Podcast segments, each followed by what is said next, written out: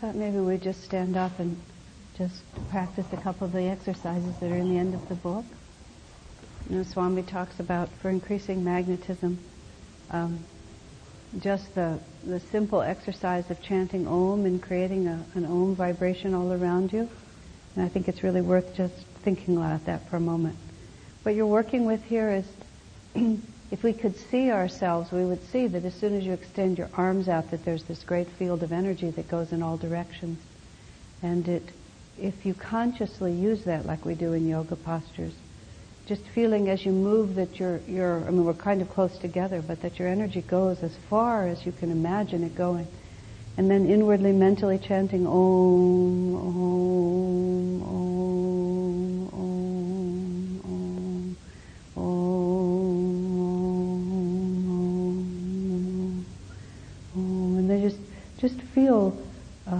you're becoming like a wave in this great ocean of Om and that the smallness of yourself has been enfolded into the great infinity.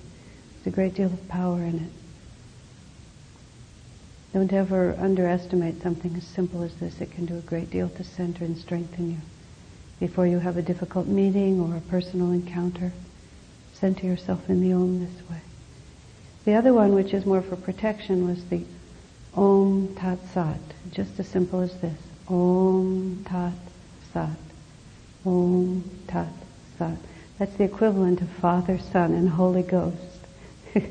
it's Om. The Om is the Divine Mother. Um, Tat is the Christ consciousness within the Spirit, and Sat is the infinite beyond creation. So you're saying God beyond creation, God within creation, God within me. Om Tat Sat. Om. And again, be very conscious of the fact that you're creating a vibration and an aura around you.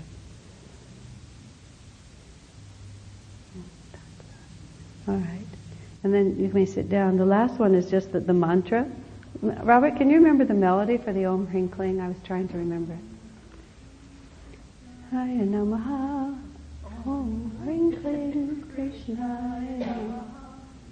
But then there's, it changes slightly. I'm not others. Well, we won't try it tonight. But anyway, it's pronounced Om Hring Kling Krishnaya Namaha. The next time. Om, say it with me. Om Hring Kling Krishnaya Namaha. Now, Dharma, you probably can pronounce it more perfectly than I. Am I respectable with it? Respectable.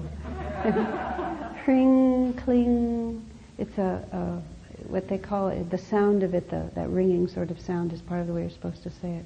Om Hring Kling Krishnaya Namaha. Om Hring Kling Krishnaya Namaha. Om Hring Kling Krishnaya Namaha. Om Hring Kling Krishnaya Namaha. These are very, that one is a mantra for overcoming obstacles, which a lot of us have used on many, many occasions when you're faced with something that seems really difficult to you. The very sound of that mantra will help dissolve the obstacle. When Swami wrote the melody, he wrote this melody that sounds like Om Hring Kling Krishnaya Namaha. Om Hring Kling Krishnaya Namaha. Something like that. It's very light. Normally, it was very surprising to me that the melody is so light because whenever I've recited it, I've always done it more like Om Hring Kling Krishnaya Namaha. Whenever we've done it in groups, which we have for long periods of time, when we were trying to mantra away a lawsuit that was filed against us, we did it a great deal over and over again. But it's very powerful. So don't, um, very often, it has, it has a twofold effect on us. All of these do. One is, um, it's not so much a question of how successful we are at overcoming our delusions. It's a question of how strongly we resist. And it's also a question of how, uh, uh, whether or not, when faced with difficult circumstances, if we instinctively t- turn toward the divine to solve them, or whether we try to just continually use our ego power. That's a certain amount of what this chapter is about. So the mere attempt to solve your difficulties by increasing your attunement in and of itself draws the grace of God. And also by just reinforcing in our minds that the, the solution to our problems is to become more in tune with divine power. It also um, cuts away the root of whatever difficulty we're having because you can't uh, simultaneously believe both things. You can't simultaneously think that I am an ego alone in the world taking care of myself and I'm a child of God. And so by just focusing on the spirit, even if what you're doing might not seem to you um, exactly at the beginning as if it has the same power as your difficulty, um, you'll, you'll be reorienting your consciousness. And the Om Hring Kling mantra is especially helpful because, because it's a powerful mantra. And also because a lot of times what demagnetizes us is worry and fear and anxiety. And worry and fear and anxiety is not a physical object. It's just a, uh, it's a state of mind that we get ourselves into. And if we substitute the worry, the fear, and the anxiety for the repetition of a mantra, two things happen. One is you activate the power of the mantra, and two, you replace uh, with the mantra all the other stuff which was cluttering up your head. So I, have I've sort of, I'm never quite sure which is really the more powerful force, but it's definitely true that these things extre- are extremely helpful. Next time you find yourself facing something you just don't know how to deal with, just om ring kling it. and uh, I remember once we were, when we learned that, we were on a, uh, one of the absurd exercises we've done through the years. We were all in Reno, Nevada. Swami Kriyananda was giving public lectures, and we were publicizing the public lectures. We were driving around in pickup trucks, dressed in Indian clothes, actually literally doing a kirtan on the sidewalk in front of the Kmart. This is like 1972, something like that. Yeah. We just, uh, I think during those years, a number of things were ha- was happening. Um, part of it was that Swamiji was trying to get us to be proud of what we were doing and not be embarrassed by it. He was trying to break the thought form that everybody else was right and we were wrong.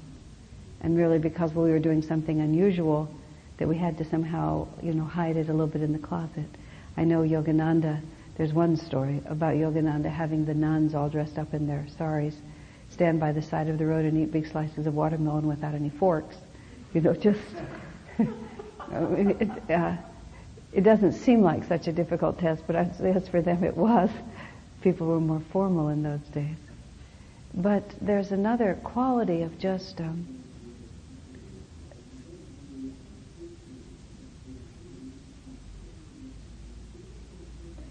Is it coming through the main speaker? Is it, we, oh, is it bleeding from somewhere else? From outside? Okay. Our, our sound technician deserted us for the moment, so we're just stuck. It stopped. Um, he was also trying to get us to become excited about what we had to offer and just uh, use our energy to try to communicate with the world that we had something real to offer. And we didn't have a very sophisticated method. So anyway, there we were, dressed in Indian clothes um, in Reno. and even where Swami was speaking was in a hotel, and all hotels in Reno had casinos in the lobby. So I remember all of us in our Indian clothes, and Swami in his orange robes with his long hair. This was sort of more the hippie era. This was the time when it, it was odd, but not that odd. Walking through this casino back into this room to give this. We did a lot of Om Hring Kling Krishnaya Namaha. That's the end point. I remember being with Haridas in a truck and just saying that over and over again because we did feel there were a lot of obstacles to our success. not the least of which was ourselves, I think, at that point. But it was a it was a successful program. Reno is a very um, people who end up in Nevada sometimes are offbeat and therefore more open to unconventional things. So, yes. Did Swami say not to use the Om Hring Kling mantra uh, for trivial things, just use it for important things, or is that not correct? Maybe somebody else said that. you know? Well, trivial is in the eye of the beholder. Yeah, but I mean every time you're trying to thread a needle or... I would think that that would be common sense. No, I think that would be common sense, that it has a lot of power. But that, that relates more to Swami's whole section on prayer, in essence, which is what is it that you pray for. Um, I yes, I think you should use it when there's a reason to use it, but I, uh, yes, I would say that that's probably true. I've never actually heard him say it, but common sense I, would say that. others say it, but Well, if you if you use something tr- in a trivial sense, then it doesn't have power when you really need it. So that would be the logic of it, whether it's you know dogma or not. If if every time some little tiny thing comes, you use it like that, it, i unless you have that much power and concentration. But if you have that much power and concentration, why don't you just concentrate and thread the needle? You know what I mean? so it, it, it the the nature of it is such. It's when you're calling. It's a way of it's a way of activating what Swami talks about in this chapter, which is this balance point between grace and self-effort, which is exactly what what he's talking about. This whole section that we're dealing with here. I love to think of the audience for which Swami wrote this book because he originally wrote it as a contract with Time Warner Books, and it was a, a very um, I won't say that they well they were pretty worldly. I mean they were they were not spiritual people. They never they never liked this book. Well, I mean they wanted they wanted these kinds of books, so they weren't completely without thought. But it was just an odd context, and uh, know, the people were open for a while, and that's why they wanted him to do it. But I think he just went. They had asked for a book on meditation. Remember, I told you this in the first class. Then they changed the title to Superconsciousness without knowing what they were doing. Some marketing person thought it was better. So he wrote a book on superconsciousness, which was just so much more than they'd asked for. And they never could quite figure out how to uh, publish it. Those of you who have the paperback, the Time Warner one, it's sort of like it's minimal. There's no index. I mean, they're sort of like they, they fulfilled their end of the bargain, but they could see they didn't have what they wanted. They wanted a popular book, and they just weren't going to get it. They thought somehow that Swami could be a popular teacher, but I don't. I don't know if he'll ever be popular until after he's dead, because it, it, it, a man teaching like he does is just by definition ahead of his time. We often joke about that. If we were in tune with our times, there would be something wrong with us, with all due respect to the times. But you know, look at it. Who would want to be in tune with it? And we've got to be somehow out of step with it and laying the groundwork for something else. And I think that's just what's happening here. But this book is an amazing book for people who are serious. There's just so much in it. Okay, did we have any questions or comments from anything left over before we go forward? yes, Dee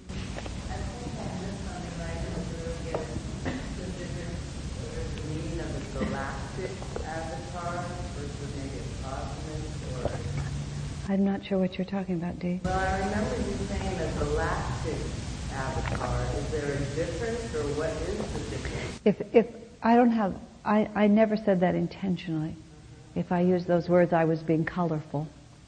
Because, yeah, I don't think so. I think I I did comment that Swamiji often starts his discussion with a discussion of the galactic gases. That's the way I would normally use that phrase, meaning that even to just describe some little mundane event, Swami's vision is such that he always starts from the infinite and then works his way down to where we are. So maybe in that context, it came together. But no, there's no difference. I mean, no difference. I'm sure somebody could make up differences with the English language. Part of the problem is, you see, these are not exact words in English. Yeah. When, when Master translates some concepts into English, he's translating exact concepts from Sanskrit that have no exact equivalent, like lifetrons and things like that that he speaks of. That just, I mean, those are just made up words.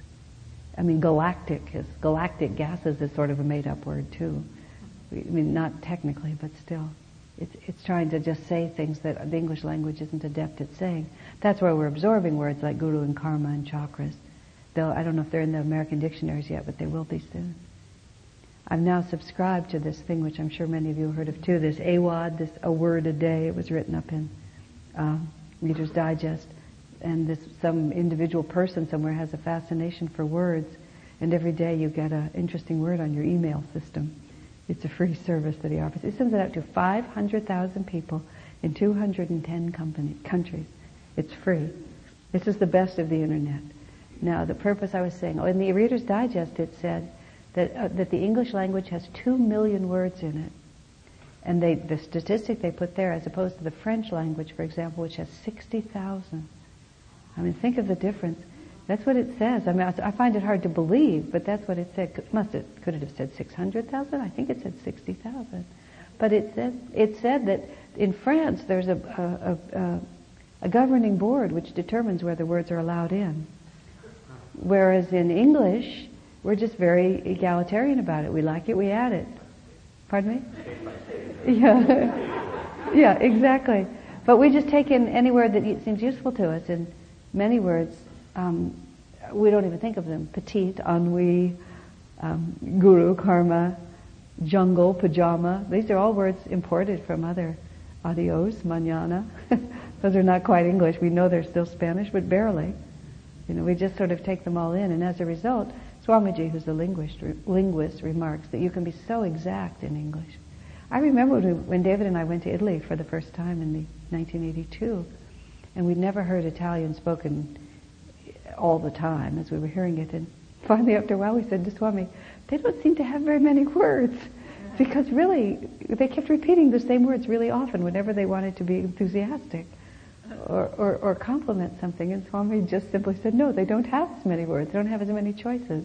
It's bella, bellissima. They actually do say mamma mia.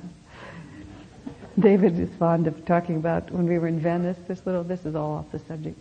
There was this little two-year-old child. This, we were at midnight in Venice on the bus system, which is actually a boat system, waiting, waiting to catch a boat. And there was this two Italian women, and they had one of their little ch- children with them, and the, the two women were chat, chat, chat, chat, chat, talk, talk, talk, talk, talk like this.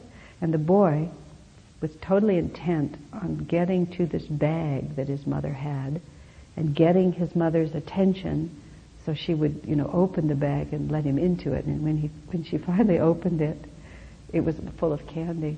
And just, you know, out of nowhere he says in his little two-year-old voice, Mamma mia! it was, you know, to us it was like, oh, you, you trained them. You must have paid him to say it. That was just his response. and then he reached in and pulled out a big chocolate, which had been his goal. okay. Um, in this, any other questions?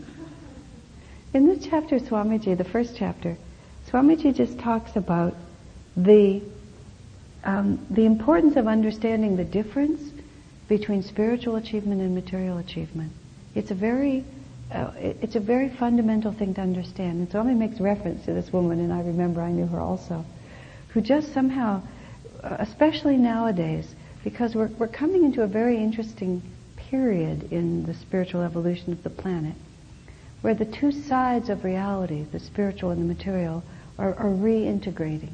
We've come out of the period known as Kali Yuga, in which the vibrations of the planet were essentially so dense that it was, it was impossible to integrate a normal life in this world with the spiritual life. And the characteristics of Kali Yuga are that there's a great dichotomy. And you think of it primarily in the image of the uh, cloistered monastics. the story of St. Francis and St. Clare. Uh, Clare really was inspired by Francis and really wanted to join um, his work. And she had to sneak away in the middle of the night. And she met Francis in the woods and he took her long hair. They still have her hair in a little glass thing there. He cut off her long hair and um, then gave her the nun's habit and then hid her in this uh, nearby convent. There was no Franciscan uh, order for women at that point, so he gave her to this other convent. Her brothers found out and were infuriated and came and tried to get her back. But the fact that her hair had already been cut, you know, she was she was she was no longer a beautiful marriageable woman because her hair was cut. She was now a nun, and her sister snuck out afterwards. Agnes and the brother came and tried to get Agnes, and Agnes clung to the altar rail. And her brother tried physically to take her away, but she held on and she became, the miracle was that she became so heavy, her, her brother couldn't lift her. You know, but it was just like this huge fight. Um, of course, these were women who had less freedom, but there was still this huge fight. And even Francis himself had to be so extreme. You know, and standing in the courtyard of Assisi, in the, in the square of Assisi, and stripping off all his clothes and returning them to his father and declaring that he was free forever from the family obligations and he was living only for God. You have to remember, the whole story of Francis is so marvelous because he never left town. He had been the son of one of the richest men in town. He'd been the privileged son of this very small town the one who was the master of the feast, as they say, generous and fun-loving.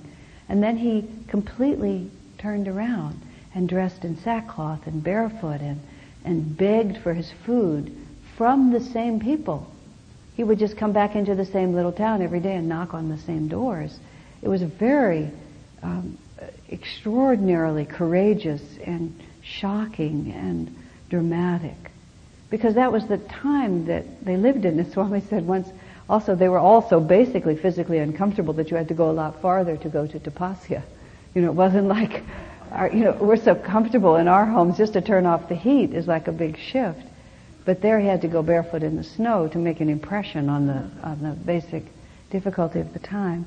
But more profoundly than that, there was this, the, the, the basic level of consciousness was such that you, you couldn't be both spiritual and practical and material in the same way at the same time. So you had to separate them out. But, but when you think of it logically, there's no real difference. There's no point at which life ceases to be spiritual. It's all an extension of divine energy. Where do you draw the line that this is spiritual and this isn't? Yes, certain things are more God reminding. There's no question about that. But what's happening now in our age is that the, the way of life is integrating. And the monastic, the formal monastic life is, is waning, dramatically waning. One of the reasons we're in this church, although the Catholics will never admit it, is that they don't have enough priests.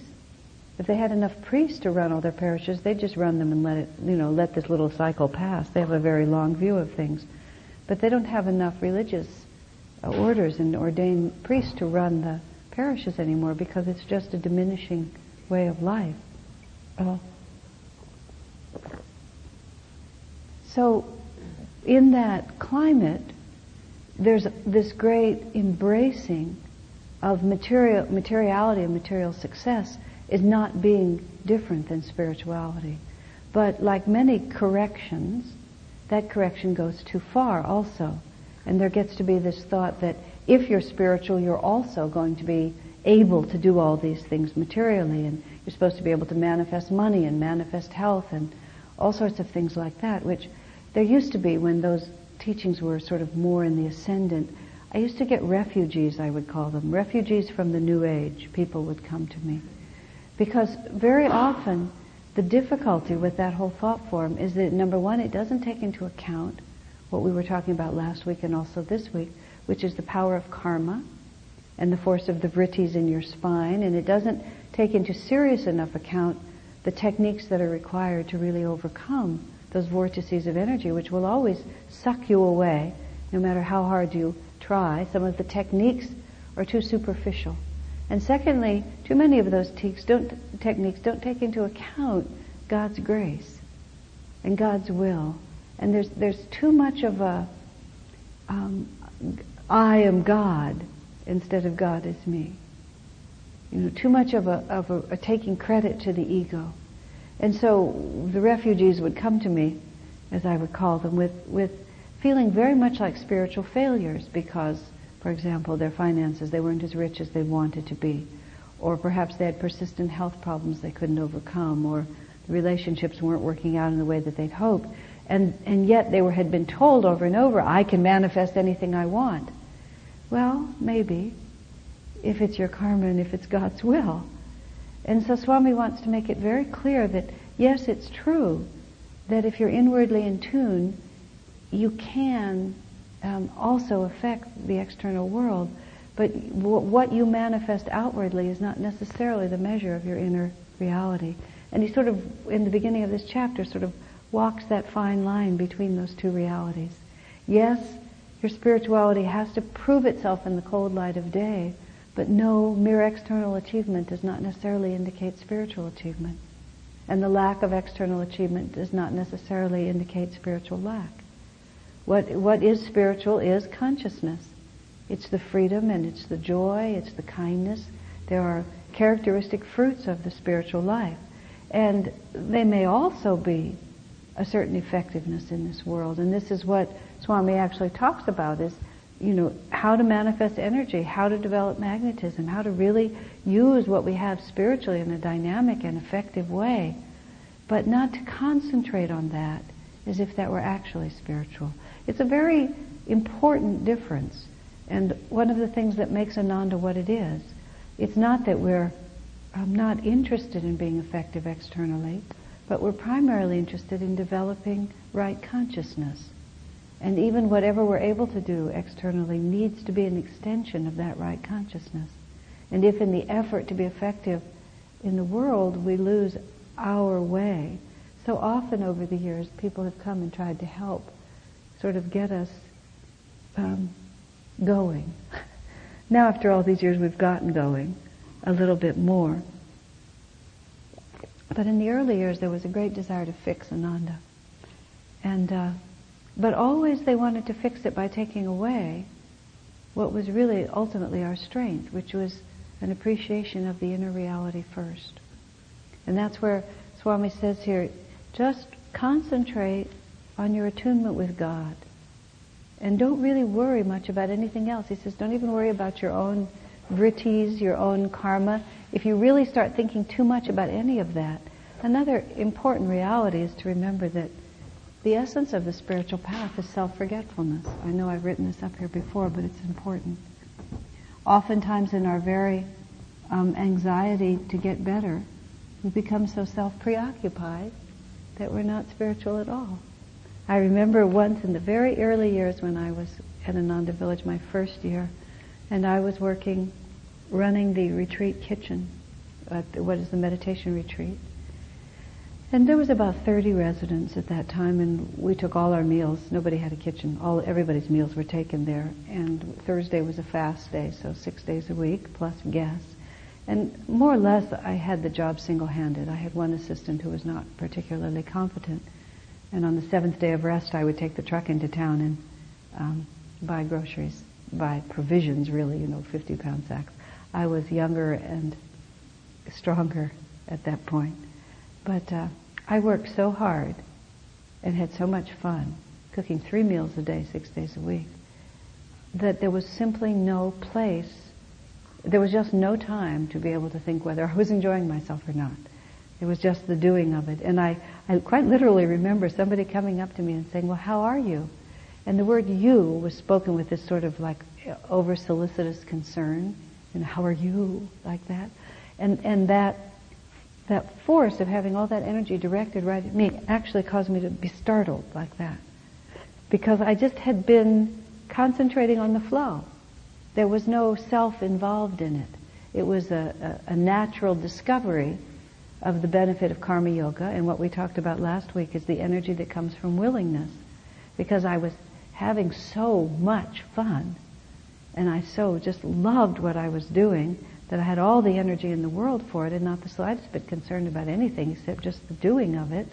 And then you automatically get into that flow of self-forgetfulness and that flow of energy as we were talking about last week just gradually overcomes all the vrittis. You don't have to think about them.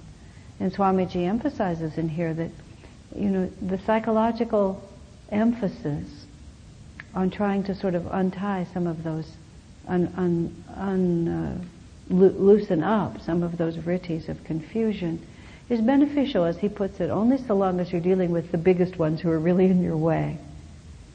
Um, implying that after that, and, and, what he says, there's billions of them. We have billions of kinks. He, he, he, he, he's very strong about that. Just forget about your kinks unless there's so much in your way that you can't go forward. And then you have to stop and sort of try to understand why am I stymied here. But after that, just get into the flow of energy.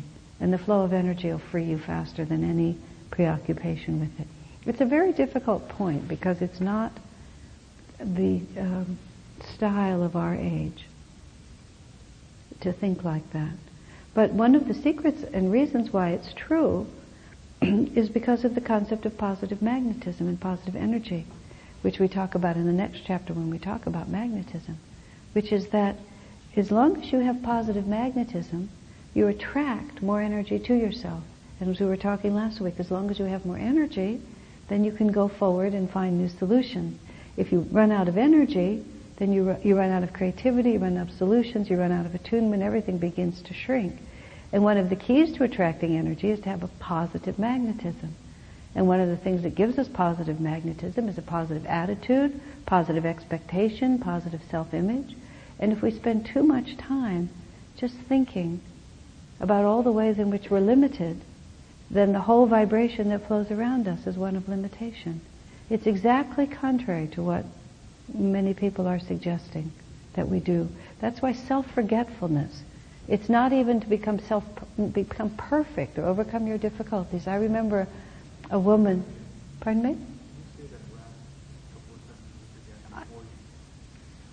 me?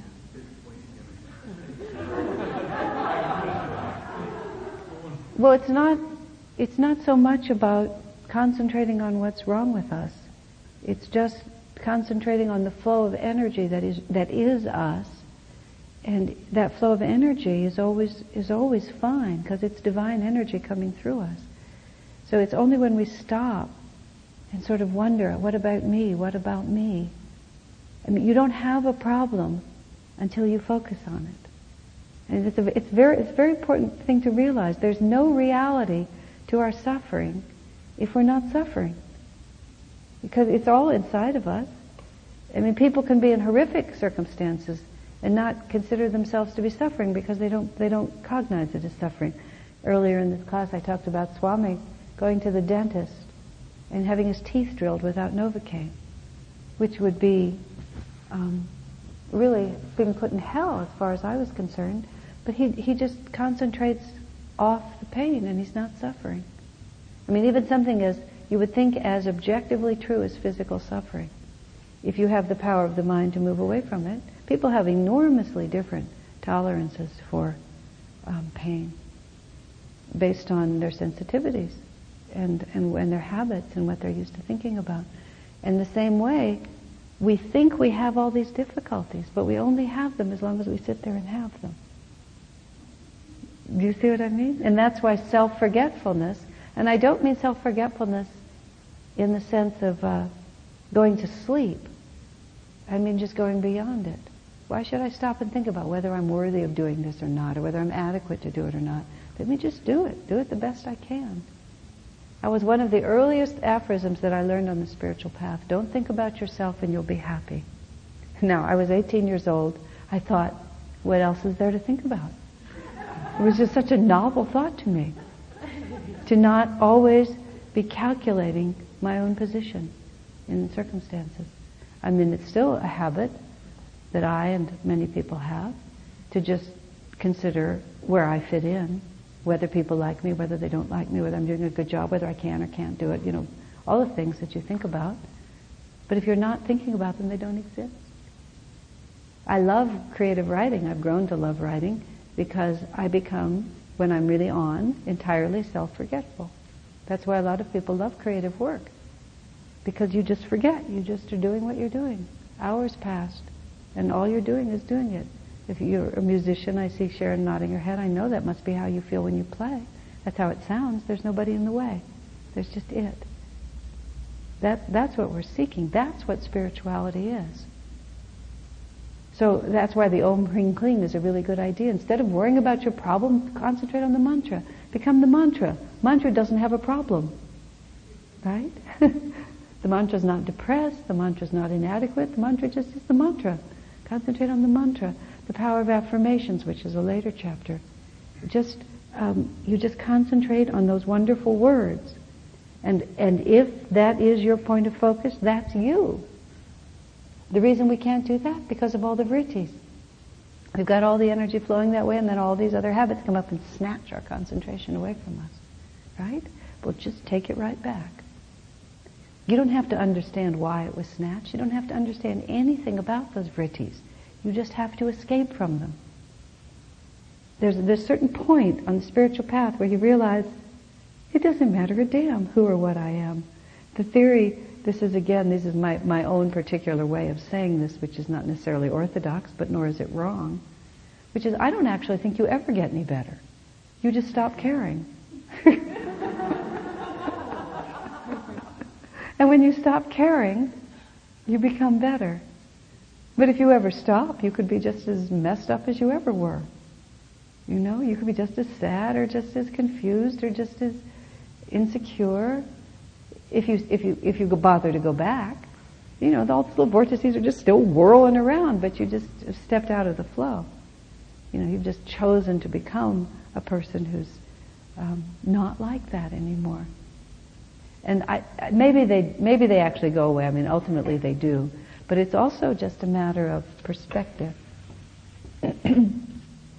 which is if this is the difficulties that you're having, and they may be very real. You know, maybe it's physical ill health, maybe you're mentally ill, maybe you're unhappy about a thousand things. But if your entire consciousness is only this big, then that becomes an extremely large percentage, doesn't it? So, but if instead of trying to just sort of hammer away at this, just try to keep figuring it out, uh, which is really, next time you're in a mood, think about it. Right? You just get bigger. Right? It never really goes away, but proportionally, it becomes so insignificant that it is as if it went away. Now ultimately, with sufficient, you know, energy, positive, you break up the actual seed thought and it goes away. And one of the ways you break up the seed thought is you have experiences that nullify this one. I am inadequate, I am afraid, nobody likes me, I am this kind of person. I actually had an argument with someone once, only once. I wished I'd had more like this, but um, when the context had to do with the early years at Ananda Village. When I first arrived at Ananda Village, I was very thin. Um, I had been on a very strict diet for years because I hadn't eaten sugar in about four years. I thought I was nearly self-realized. Swami talks in here, you know, about that physical preoccupation. One of my early memories, very early memories of Ananda Village, I came on June 1st of 1971, and this is right after that. It, as many of you know Seva. She had a, she got burned. A gas motor blew up on her in her face that summer. She was, um, she's still beautiful. Has a beautiful face, not a scar on her face. It was a miracle. But it was part of visiting her in town. That's why I know. I went into town with a group of people in Swami Kriyananda. We lived way out in the country, and things were very much more primitive out at Ananda Village at that time. So, and also in town. But whenever we went to town, we would go to Swensen's ice cream parlor. Swamiji has always had a great enthusiasm for good food and for sweets. But I was so strict. And we, and I know, so I, I don't know if Swami did this on purpose, but it felt like it did. There was this big table, maybe 12 people. Swamiji was at one end and I was at the other. And everybody had an ice cream sundae and I had a glass of water. I mean, here I am in this ashram with this teacher that I admire so much, and he's taking us all out for ice cream sundaes. I'm drinking water. I had these little black frame glasses, and I had my hair in little braids. I weighed about 105.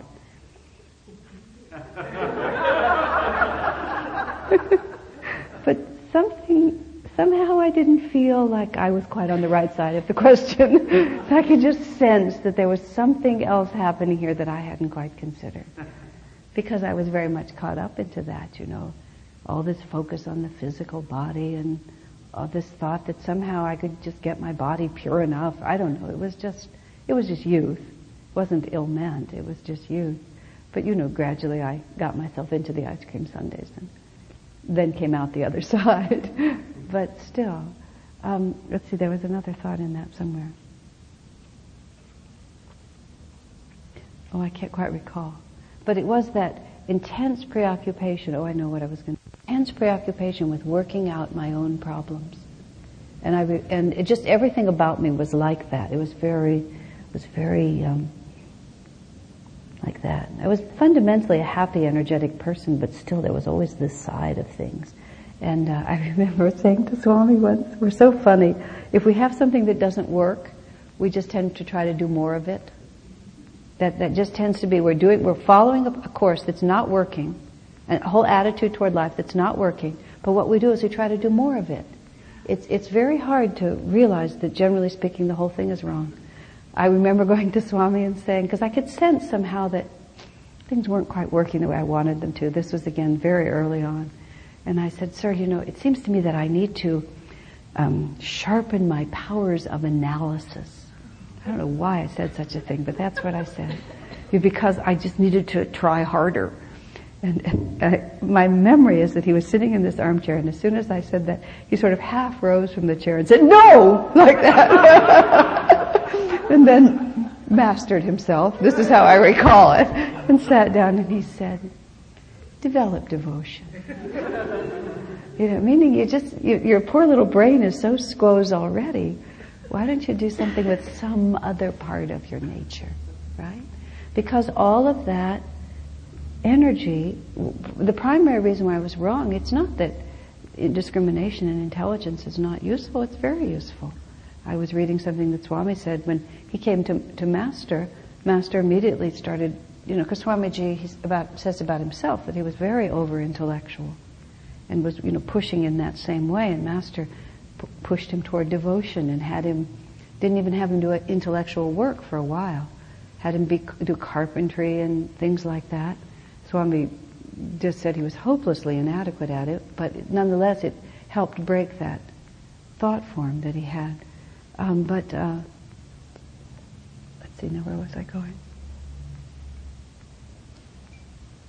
Oh, he was saying it's not that his intelligence was not useful or important; it was just out of balance. And, and it just, and, and when I met Swamiji, this I'm off on a tangent here, but it's an interesting one. When I met Swamiji, because I am an intellectual type, um, what I loved about him and still love to this day is that he's so brilliant. Uh, it's just so much fun. I, I'm just always glad that he's so brilliant because it makes it so much more fun.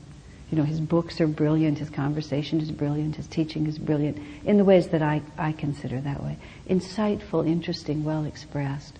Because many great saints don't have that aspect to their nature. They just don't have it. It's not who they are. But it was, it was appropriate for this age. And I used to puzzle as to why he was so smart. Because every situation we'd be in, he could just always figure it out.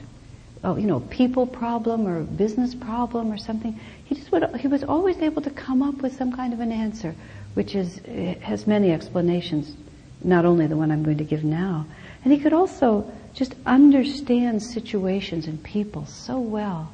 And, and one day I finally understood that the power of his intelligence came from his heart.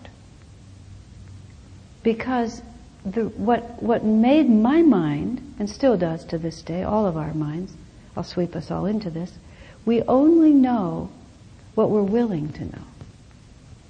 We only perceive to the extent that we're not afraid to perceive. Think how many stupid things we do in our lives just because it seemed like a good idea, but we just, we got so mixed up. But what Swami has, and ha- has always had, is enormous a personal courage. Not courage so much in a physical sense. In fact, he jokes about the fact his older brother, he said, was very courageous physically. And Swamiji says there's a home movie, a child home movie, which he remarks to his everlasting dismay, which everybody in the family loves, which is Swami trying to jump off the high dive at about the age of six, going up the ladder, out to the end, back down, up the ladder, out to the end, back down, and never actually ever jumping off. He just never had the nerve. And the, his brother, who was younger than him, just ran up, ran, jumped off, you know, just totally, physically, totally courageous like that. But what Swami has is em- enormous emotional and intellectual courage. And therefore, if it's true, he wants to know it. He doesn't care. If it's unflattering about him, that's fine. If it's going to be disappointing, that's no problem. Uh, if it's going to be a tough problem to fo- solve, who cares? If it's true, he wants to know it. Where, where so many of our minds are limited by what we have the courage to face. You know, we, we just, somebody will tell us something about ourselves that's absolutely true. But if we had to face that, oh, what would we do? It would be so devastating to our self-image. So we immediately have an explanation why they don't understand us. Just like Teflon. I love that expression now, like Teflon. There it comes.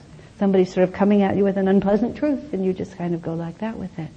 Or circumstances, truth about someone that you're involved in, whatever it might be, Teflon. And that comes not from the mind. In fact, if the mind is very smart, it gets really, really, really good at doing that and never knows that the problem is the heart.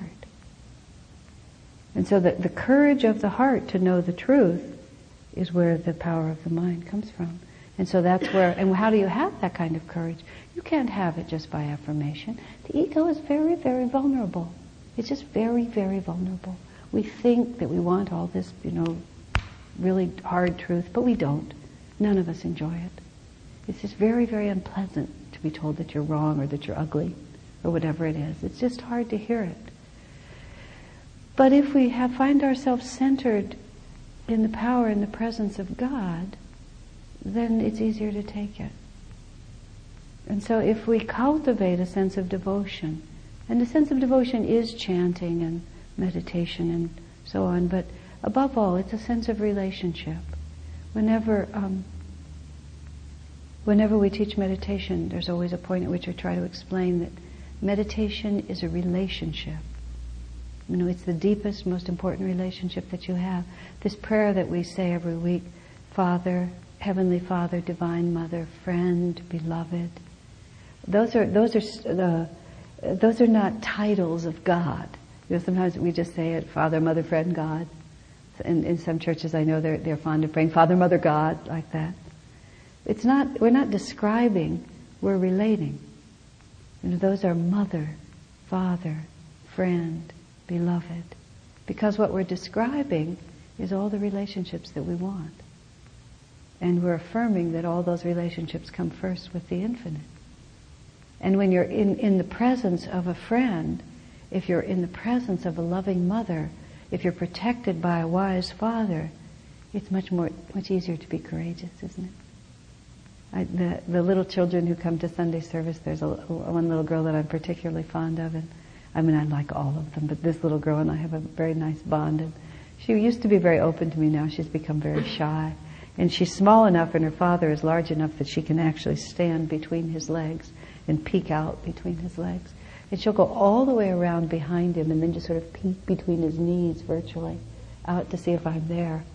Just that, um, that gives her enough security to look like that. and there's just something so um, attractive about that. I can remember as a child, my father was very sweet and uh, he's, he's sort of shrunken now, but he was a bigger man.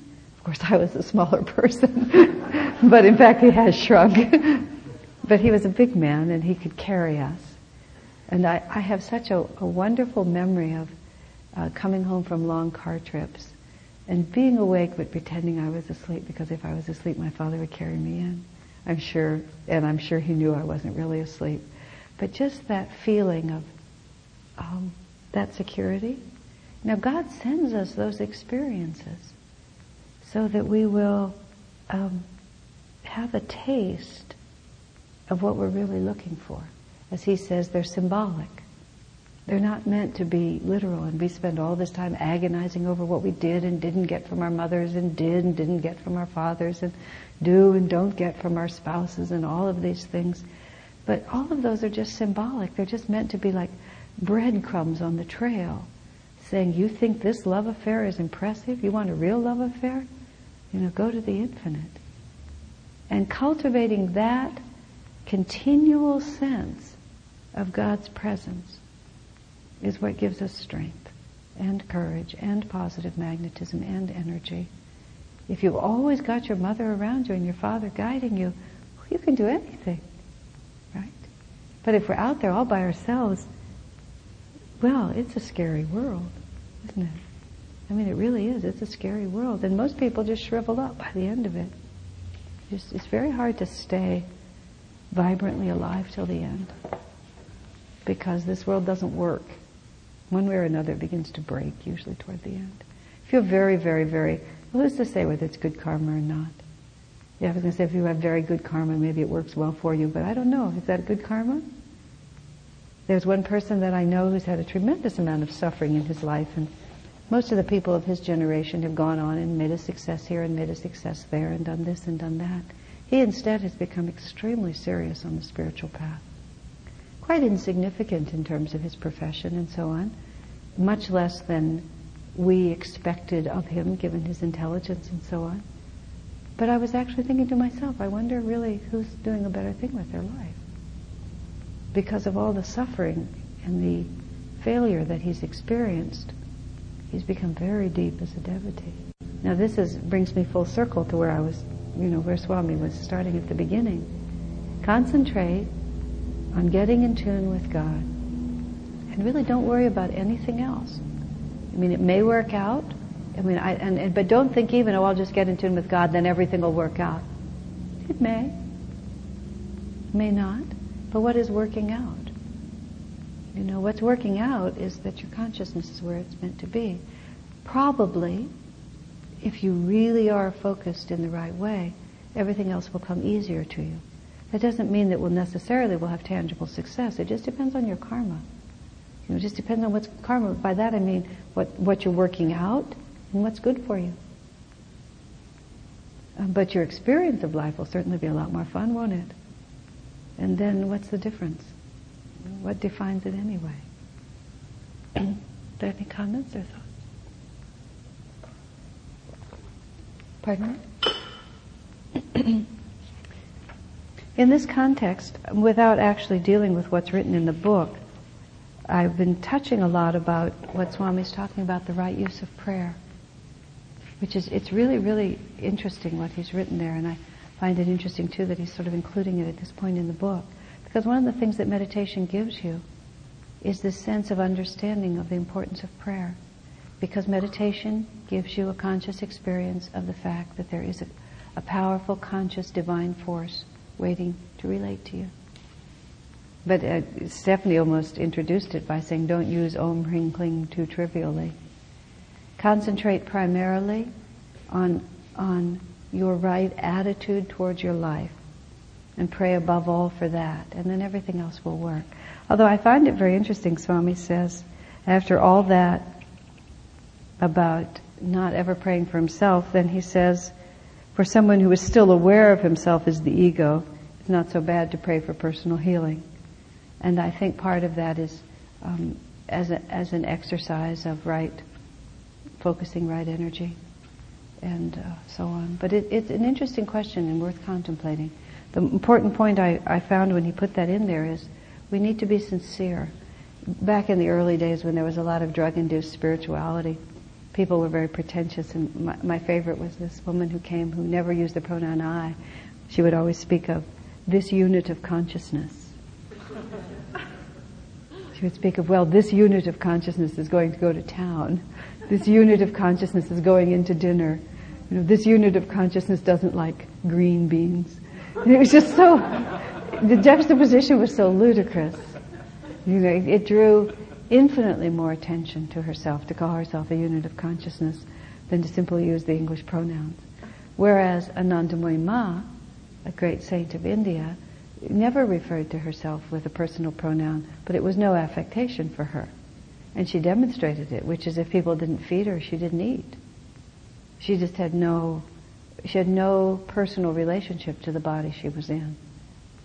And so it's, it's also important that if we are entirely detached, what Swami describes there is a freedom. He, he feels no need to call Divine Mother's attention to his situation because he's so detached from his own situation. Whereas if we are profoundly attached and anxious about our situation and then don't pray to Divine Mother, don't ask Divine Mother's help, it's not, it's not in balance. Because if we have anxiety or fear or suffering about something, uh, we need to call God into that situation. You see what I mean? Swamiji's willingness not to ask Divine Mother's help is based on the fact that it's of no consequence to him what happens. But if it's of consequence to you and you're anxious about it, involve Divine Mother in it. Do you understand the difference? It's very, very important. But if you are free and can really just say whatever you want, as long as it's sincere. And sometimes what you have to pray for is you don't necessarily pray to solve this problem. You pray to become detached from whether it's solved or not. In other words, you don't necessarily pray for things, you pray for right consciousness. And the prayer for right consciousness is the one that Divine Mother likes the most. And if you have right consciousness, what difference does it make? You have, if you trace everything back, you think that this is your problem. But this external thing is only your problem because you have a certain consciousness about it. And sometimes you just have to say, maybe somebody else could be detached from this, but not me. and, and just straight up. The more just straight you are in your prayers and in your inner relationship, the more God can help you. Think of it, the divine relationship is just an extension of any relationship you have. I do a lot of counseling, and um, I can only work with what people bring me. You know, if someone comes to me and only tells me that this is the problem, I can't force them to tell me that something else is the problem, even if I may actually know that it is. I can only work with what they offer me. Do you understand? And if you say to Divine Mother, everything is just fine, I'm really just okay with this, you know, it doesn't make any difference to me. I'm so detached, it doesn't matter. Because that's how I'm supposed to feel. Uh, th- there's no there's no receptivity. That's the part where there has to be enough humility, humility, and self-honesty, real self-honesty, that says, I'm not this good. I can't deal with this. I'm in a mess. And, and just that, as Swami says, you know, we, we shouldn't necessarily tell our faults to other people if they're not wise enough to deal with them maturely. But from God you must have no secrets. And you would think, well, why would I have secrets from God? Well, because we keep secrets from ourselves. And if you have to admit it in prayer, you're admitting it. And sometimes we are cloudy in our mind because we're afraid in our hearts, remember? So just be very real, just right where you are, whatever that might be, because then that, that opens up the channel. That's your part of the effort, is to have the courage to admit it, that this is what I'm actually working on. I remember years ago, well, it's not so long ago because it's been a, long, it's a long fight, but years ago it reached a dramatic moment. I was working for Swamiji and I was very incompetent. I actually fizzled out at every job I ever had until I got here, really. Um, I, it wasn't that I did no good work, but I, I never just never knew how to pull things together, and I still struggle. I'm, I'm just good with my mouth, so we made a profession out of my mouth, and then things started working better. But uh, Swamiji was uh, wanting me to do do certain projects and so on, and I I wanted to be very willing. I knew that's how you were supposed to be. So I would just be very positive, but totally ineffectual. And uh, I had that peculiarity of incompetent people, which is um, incompetent people never ask for help. That's why they stay incompetent. Competent people are often very comfortable asking for help. I learned that from David. David was very competent and completely open about getting help from everyone. I was totally incompetent and needed help in all directions, but never had the nerve to ask for it. And the paradox of that finally got through to me. And I, I, began to just see sort of what a joke that was. But in the very early period of that, I just felt like, you know, you had to just say yes. And the more I said yes and didn't produce anything, the more Swami piled projects on top. You know, until I was going nuts, basically. And, uh, and I was also very upset because of what was happening. I was getting mad at him. And Swamiji finally said something, this was like, this went on for about two years, this was not a short lesson. He said, uh, you put out a positive attitude because, you know, that's how you want to be perceived. But you're not fooling me. And I'm very practical. And I thought, well, what a stupid waste of energy then. You know? I didn't even get away with it. I mean, do, then you have to think to yourself, how stupid do you think this man is? I mean, anybody who puts on a false front. You always know it. How are you today? Well, I'm just fine. Well, that doesn't bother me at all. I'm not mad about that at all. you know, do you think we ought to talk? Why should we talk? I'm fine. And you can't because the person's not going to let you. But it's just, you know, it's written all over the face. It's just as big as the house. It's the elephant under the rug. And so, and so when Swami said that to me, I just realized, well, what is the point? I wasn't fooling him. I was just wearing myself out. And I became quite shocking to many people because I became quite sort of flippant about things. And, I, and when I didn't agree with Swamiji, we would argue, which was just like unbelievable. I mean, argue in the sense that I would protest. And, and he, he was perfect because that was just what was needed. Um, that was a point that I wanted to make. But with Divine Mother, you think you can fool God? You think you can pray for this when this is really what you need? You think you can say this is your attitude and this is really your attitude? Oh, come on, let's get real. But it takes a lot of courage because then you have to admit, I really am mad about this. This is really petty and stupid and I'm really peeved about it. Right? This really is indicative of a very small consciousness and I guess that's my consciousness. that, you know, it, that's, it's very hard to do. Even alone in your meditation room to just really admit what our consciousness is like. But if we do, then God will help us. If we don't, we just get to keep it. That's what, uh, in, in a recent situation, I was talking to Swamiji about someone who needed help. And this was a, this was, because Rose tries to guess. It wasn't that recent, I say recent, but it was several years ago. And it's saying, you know, so and so's really struggling, Swamiji. Would you pray for that person? And Swami said, well, yes. And he seemed very reluctant, Swami did. And I thought, well, why is he so reluctant? And then Swami added, he said, well, he said, it's their blessings that are lacking. And he was referring to this story of, of masters where um, uh, it's told of a disciple who master was exhorting that disciple to do something, and the disciple, this is a, a uh, the disciple said, "Oh, master, you know I can't do it without your grace." And uh, that sounds like a very positive answer, but master's answer was, he said, God's blessings are there, my blessings are there, it's your blessings that are lacking. Which is to say, you haven't really given your energy with honest commitment to overcoming this. And, and, and I was saying to some people last night, I've had a few experiences in my life, one of them exceedingly dramatic, when I finally realized that something I'd been trying to overcome, I thought, for some 20 years, it's not a long, it's not a short time in an incarnation, I really enjoyed having it. You know, I liked being just a little nasty and angry about it. You know, we have, you have to just sometimes, when I finally really admitted that what was really going on was that I liked being nasty and angry about it. and then when I saw that, when I really saw that, I really didn't want to be that way anymore. And on that day it ended. 20 years.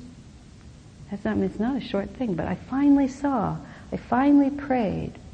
Instead of take this away from me, Lord, I said, Lord, help me to want this to go away. And as soon as I prayed that, it went away. And it was stunning to me. It hasn't always worked that quickly, unless you get your hopes up, but it did work that time.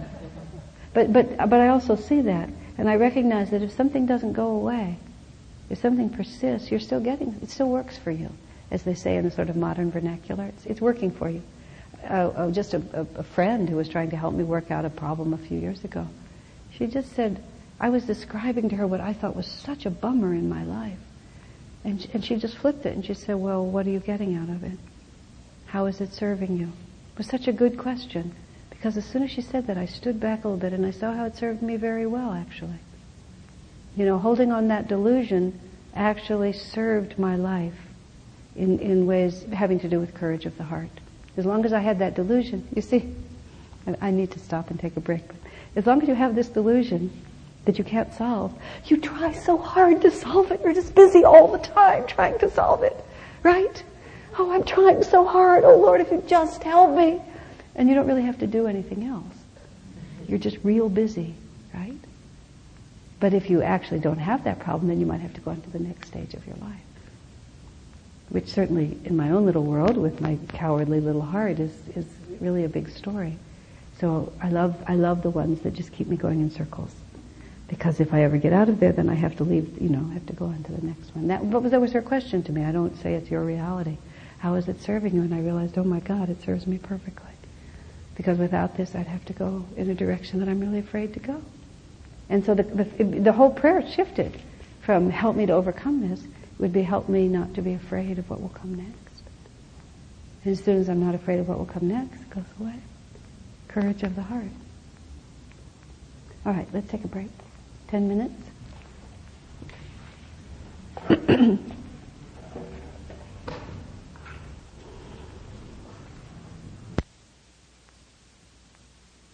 this.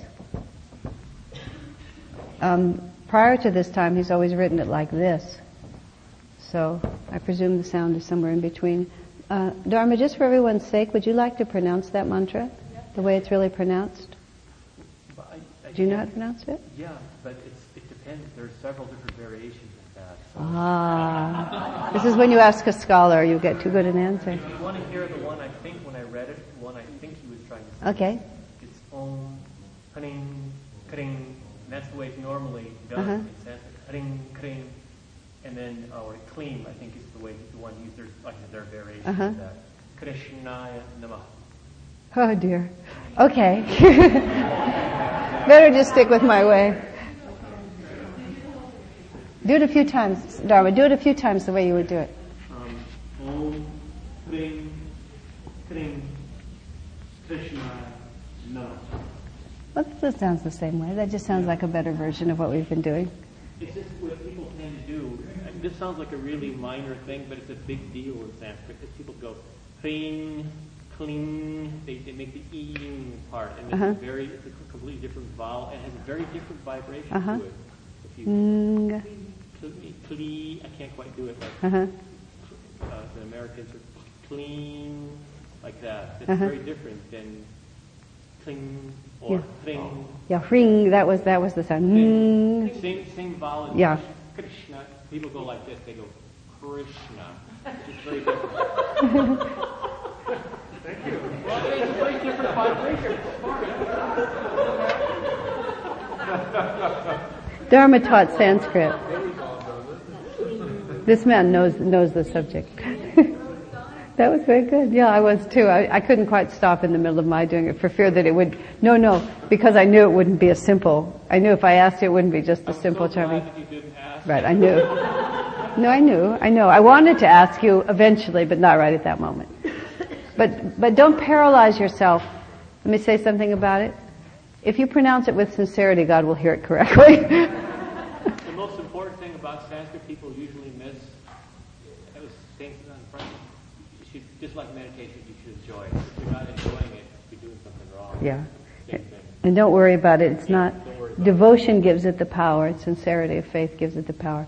Swamiji always would talk about, um, Master's most advanced male disciple was a man named uh, James J. Lynn, who was Amer- an American from Oklahoma from the Midwest.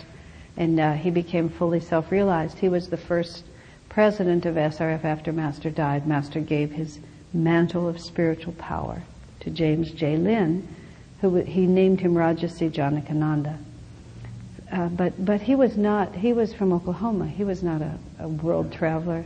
Pardon me, Kansas. Well, I think he came from Oklahoma. I think he started in Oklahoma, but he lived in Kansas.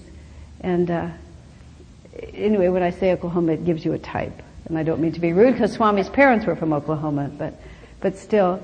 But Swami said that mas- that he would play. Rajarsi would pray Sri Yukteswar. Sri Yukteswar is Ma- Yogananda's guru. Rajarsi would say Sir Rup Tetraji. he would lead the prayers. He was the president of SRF. He would pray to Sir Rup Tetraji. Right, instead of Swami Sri Yukteswar. But as Swami said, when he meditated, he saw him. It really didn't make any difference what he called him. so whenever we all become too, you know, preoccupied thinking that God cares, Swami always mentions that, so we just kind of can relax about these things. At the same time, it doesn't hurt to put out a little bit of energy to try to understand what you're doing and do it as well as you can. And then just leave it. I had a friend from the East Coast who always calls me Asher. People would say, "Why don't you tell him what your name is?" I said, "He knows. That's how he. That's how he thinks it's pronounced. He's going to call me Asher, not, no amount of help is going to is going to do it." So I always thought of that. That doesn't make any difference. Okay. Um, the one thing in this chapter that I excuse me, are there any questions or comments? Because we don't have too much more time. Yes, Eric.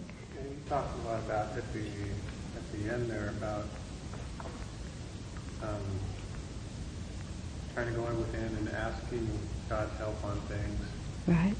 and a lot of that, a large portion that seemed to um, to contrast to the, the self-forgetfulness that you started with, where you were talking about basically just forgetting it and kind of escaping away from it by forgetting yourself. The place in the middle was I was saying you have to be realistic. And wh- what you should pray for, see, what you should pray for is to have the right attitude. to ask for right attitude, let me, let me phrase it like this. Um, let's see, how does Swami put this? If you're praying for something that will overcome your ego, it's not egotistical to pray for it.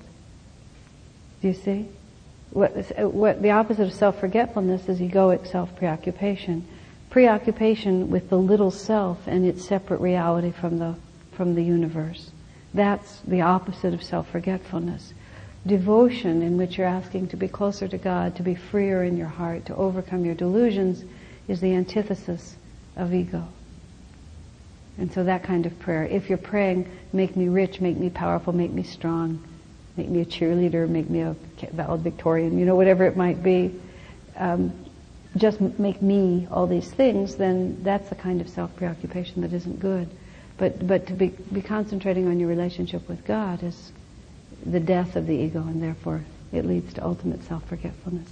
The story I was remembering was when uh, Swami Kriyananda would was visiting with Anandamayi Ma in India years ago, and they had a very sweet relationship. Anandamayi Ma is the woman saint written up in Autobiography of a Yogi, Joy Permeated Mother. That's the chapter.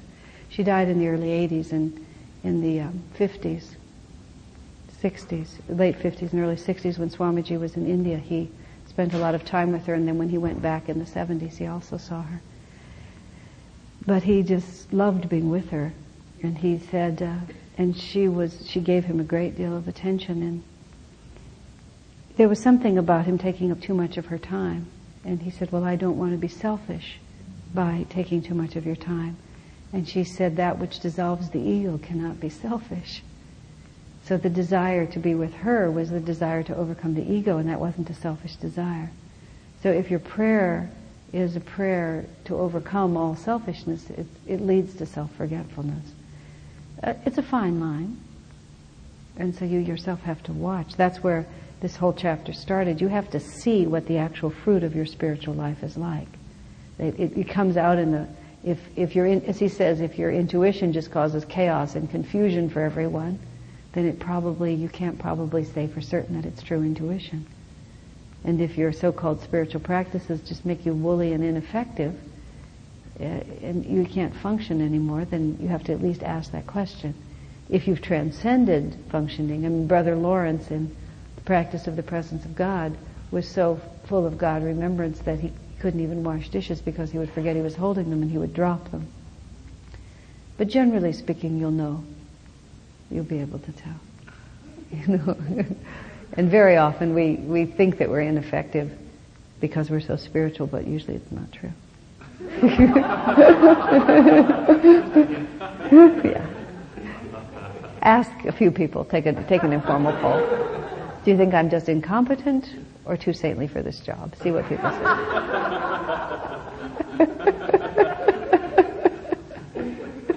Ask three different people. See what happens.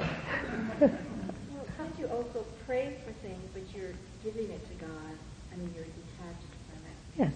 Detachment is the key. And, and the main thing is to be utterly sincere. Don't say, oh, a very more advanced person wouldn't pray for this, I won't pray for this.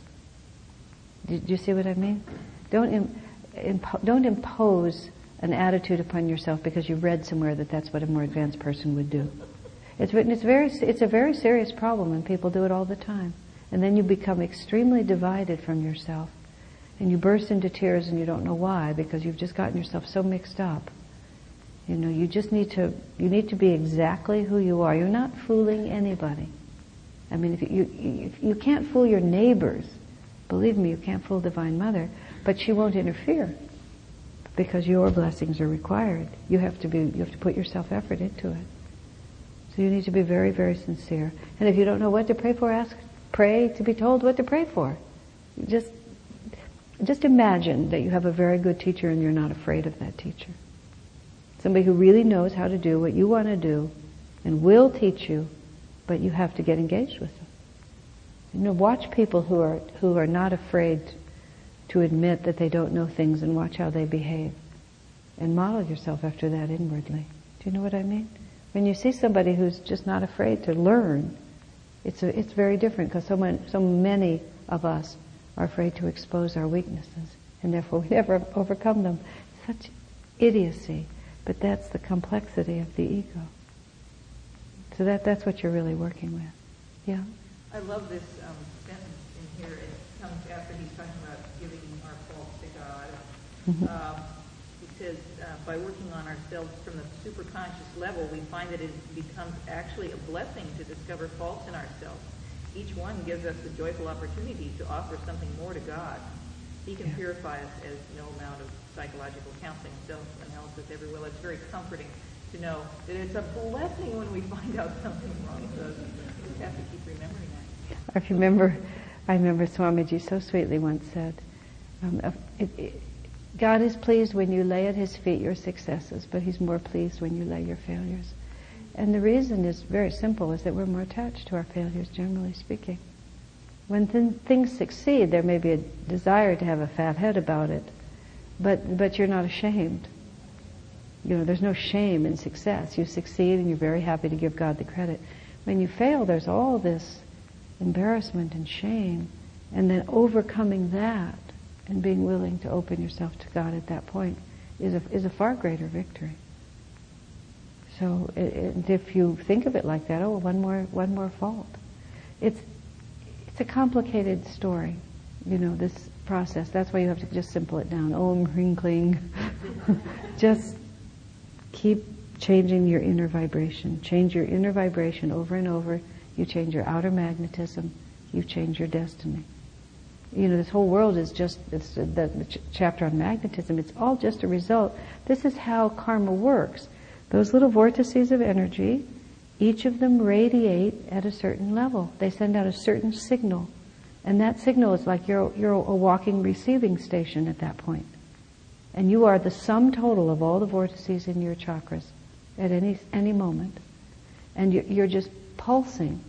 And, and all the magnetic forces in the world that are in tune with you will be drawn to you. And they'll be drawn to you and they'll, they'll come into you to the extent to which you match. You know, that's how the murderer finds the victim. That's how the purse snatcher finds the purse. And, and somebody else walks by, that's how you get drawn into the airplane that crashes. That's how your true love finds you on a street corner in, you know, in the bazaar of Morocco and you're both from uh, Minneapolis and you find yourself over there because there was just this radiating, pulsing karma that just causes it to happen. You change the magnetism in your spine, you change the force that you're putting out, everything is different. This universe is only energy. There's something again you have to say to yourself over and over again. It's only energy. If you don't like what's coming to you, change your vibration and you will change everything. I mean, many times in my life over these, you know, so many years, I've just found myself someplace I did not want to be internally or in my relationships with people or in my relationships with myself, just someplace I didn't want to be. And, and it has such a sense of independent reality. And in a sense it does because there's momentum. If you're in a car that's going 100 miles an hour and you decide that maybe you don't want to keep going 100 miles an hour, there's a little bit of space between the time you make that decision and the time that you can actually apply the force, slow the car down, bring it to the side of the road and get out. But from the time that you decide to do that, if you just put forward the right energy, it will stop. I often say to people who are learning to meditate and the mind is running like a wild animal, like a wild horse, I, I use the image if you are on the back of a wild horse and that horse has the bit in his teeth and is running away from you, the first time you say, whoa, horsey, the horse is not really going to respond. so you have to, but, but if you persist in your effort to gain mastery, eventually you will gain mastery. And that mastery will be b- built on that first little impulse. Whoa, horsey. And the fact that it doesn't work and you keep trying. And so with us, at any moment in time, you are nothing but the sum total of those vortexes in your spine, those vortices in your spine. That's all you are. Start changing your inner magnetism and eventually everything will be different. Now, whether it changes tomorrow, the next day, a week, in a minute, depends on the momentum that you built up and the concentration and determination that you put out now. But many times when I found myself way off center, you know, just way, way, way somewhere that I really didn't want to be. And you just have this feeling that I'll never get out. Then you just realize that you just have to walk back. It's just as simple as that. You just walk back. And it, it may just be that in the next moment you put out a better attitude. In the next moment, you put, in the moment after that, you put out a better attitude. And this brings us, and I'll spend just a few minutes on this, I don't want to spend too long, on the three gunas, tamas, rajas, and sattva guna. There's a few concepts that are so helpful. And Swamiji, and I don't have to, you know, it's in the book, but he talks about how, how energy, all, there's always a polarity. There's always a north and a south pole. No matter how you cut it, if you take a magnet, he didn't exactly say that in here, but if you cut, cut it over and over and over again, there's still going to be a north-south. Now, how that relates to human activity is like this. In every situation, wherever you are, there's always, you're always going to have an upward and a downward choice. And it may not even be very dramatic, but you'll always, you can always go a little more up or a little more down. You can always put out a little more better energy or a little less worse energy. Always. And if you just do nothing else in your life, but every time you're faced with that choice, you put out a little more better energy instead of a little less worse energy. You, you know what I mean? If, if you're a, um, I, I, this is an example. If you want to eat the whole box of chocolates, and you just really want to eat the whole box of chocolates, before you eat the whole box of chocolate, take one and throw it down the garbage disposal. Right? and then, you know, it's not a very high choice that you're making, but you made a slightly higher choice than the one that you could have made, because there's always a polarity. And if you're, if you're going to bed without doing the dishes, and you know that you really ought to wash the dishes and there's just one really scuzzy plate and you scrape it off before you go to bed. You've gone just a little higher than the lowest. If you just consistently always go a little higher, you'll find that just that thought form of just orienting yourself, what can I do that's real for me? Because it, it also, it's so marvelous because you can always then measure yourself just against yourself. You're not in any competition with anyone. It's that, okay, given who I am and the choices that I have, I'm just going to stand on the slightly upward edge of the little spectrum in which I'm in. And if you keep doing that, the, the success on the spiritual path is built of minutes. It's built of a, of a million tiny choices. And, and if you just get in the habit and see it all builds together too, the willingness, the energy that we talked about last week, if you don't have massive positive energy, then have just a little bit of positive energy. Even if I sometimes tell the story of being very upset with David in a, a, a public place once. This was many years ago, and I was I got mad about something, and I never I never stopped needing to be angry at him, and to sort of confront and have this little bit of a scene. But I kept choosing the sattvic, the best part of my bad energy, right? Until by the time I finally had to do it, really it was not much of a problem. But I, I, did it piece by piece, just like moment by moment. Shall, we, shall I scream here in the store? No, let me get to the sidewalk. Okay, now we're on the sidewalk. Should I sort of start an argument now? No, I think I can make it to the car. Okay, I'm all the way to the car. Let's see if I can get to the apartment. And just, you know, piece by piece, just kept choosing within the band where I was. At no time in there was I able to just give up the whole issue. Me. That was just like too big for me.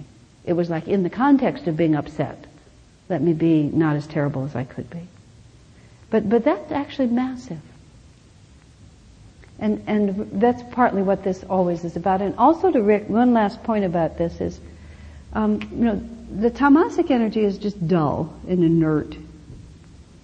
And rajasic energy is simply active.